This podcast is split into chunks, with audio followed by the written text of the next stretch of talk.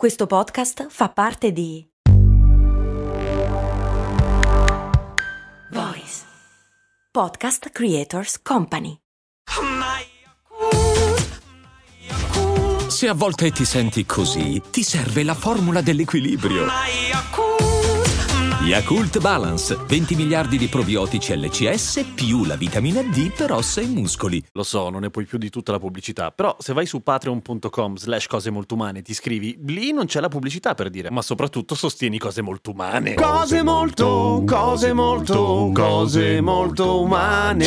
Allora, qualcuno di voi mi ha chiesto di fare delle puntate speciali per il Natale, visto che tutto sommato ci stiamo avvicinando, cioè manca ancora una cifra, ma ci si annoia così tanto in lockdown, semi-lockdown, questa roba qua, che alla fine è bello godersi il clima natalizio tipo con due mesi di anticipo. E in particolare Morgana mi ha detto ehi, potremmo fare delle cose sul Natale. E ho detto ehi, figata, ci starebbe. E poi ho pensato, no, non è mica facile trovare tutti questi temi che possano centrare con cose molto umane e con il Natale allo stesso tempo. Per cui se volete dare una mano e mandare dei suggerimenti io sono solo contento, ma per questa prima puntata ho pensato di raccontarvi un cibo, una ricetta particolare che in realtà qualcuno lega in rete al Natale, ma non è natalizia effettivamente. Il legame un po' così, è un po' a caso, è invernale prevalentemente ed è una bellissima ricetta Inuit. E adesso vi spiego come si fa. Gli Inuit, come sapete, vivono molto molto molto a nord, dove fa molto molto molto freddo e per buona parte dell'anno hanno una dieta fatta solamente di carne. Possono mangiare qualche tipo bacca durante l'estate, ma non è che sia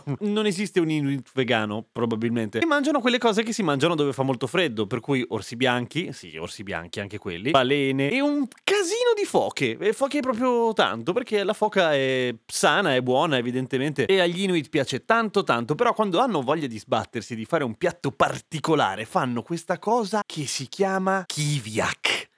Il kiviak si fa così: si prende una foca, come faresti normalmente se fossi un Inuit, però ti trattieni dal mangiare, perché la foca è tipo il piatto di pasta, cioè la tieni lì e ci fai una cosa speciale. Cosa fai? La prendi, la apri e la svuoti da tutto ciò che c'è dentro una foca, che è l'interno foca di solito. Lo togli e magari quello lo mangi, ma attenzione, perché la foca è tutta foderata di ciccia, perché sennò morirebbe di freddo, povera foca. Vabbè, questa foca è già morta di Inuit, però ok. Bisogna lasciare tutto il grasso dalla pelle all'interno e, e togliere solamente l'interno foca. A quel punto cosa fate? La tenete lì e andate a caccia di gazza marina minore, detta anche piccola alca, oppure, secondo linneo, alle alle. Come ne prendi? Allora, gli Inuit le prendono così, con delle lunghe, re- come se fossero dei retini per farfalle, ma giganti, attaccati a dei bastoni, tipo lunghi metri, e che sventolano in giro per prendere questi uccelli, che sono piccoli, sono- non sono tanto grandi. Li prendi, ne prendi 400-500, che sono più o meno il numero di gazza marina minore che sta dentro una foca senza l'interno foca. Eh? Capito dove andiamo a parare? Li prendi, gli togli le piume? No. Gli togli le interiori? No. Gli togli il becco? No. Così, come sono? Prendi 500 uccelli, li metti dentro la foca come suona male detto così. Li metti dentro la foca, ricuci la foca e facendo uscire il maggior quantitativo di aria possibile. Ora non puoi fare veramente una foca sottovuoto perché sei un inuit e ti mancano i macchinari per farlo, però puoi schiacciare la foca mentre la cuci e poi sigillare tutto col grasso di foca. Un po' gliel'hai tolto a dire la verità, poco però, giusto per fare i lavori di rifinitura. Chiudi la foca e la metti sotto dei sassi. Dove? Dove cavolo ti pare? Però lontano da dove arriva il sole, perché non ci deve arrivare il sole, perché sennò va male. no, andrà male comunque. Sta lì a fermentare, ma non troppo, perché se ci, ci arriva il sole dicono che si crea il botulino. E se si crea il botulino, tu muori di botulismo, che è un brutto modo di morire male. Quindi cosa fai? Questa specie di foca sottovuoto fermenta, ma il botulino non c'è. Si creano degli altri batteri che fanno marcire e fermentare tutto tutto quanto fino a farlo diventare molto buono, dicono, dicono gli Inuit, grazie al cazzo è loro.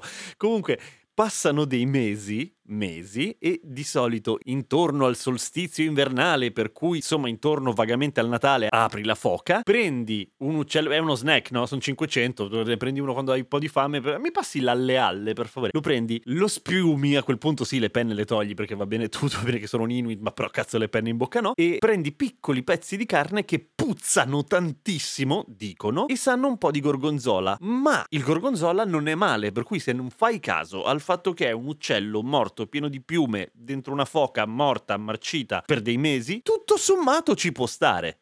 Buon appetito. Ora, la cosa che fa ridere però è che tutto questo è schifosissimo, ma in realtà è solo una questione culturale la nostra percezione dello schifo. Per esempio, chissà un Inuit cosa penserebbe dei funghi trifolati, per esempio, o del risotto, o di mangiare una ragosta o i gamberetti. Chissà cosa pensa un australiano di mangiare l'interiora di pecora oppure la cassola.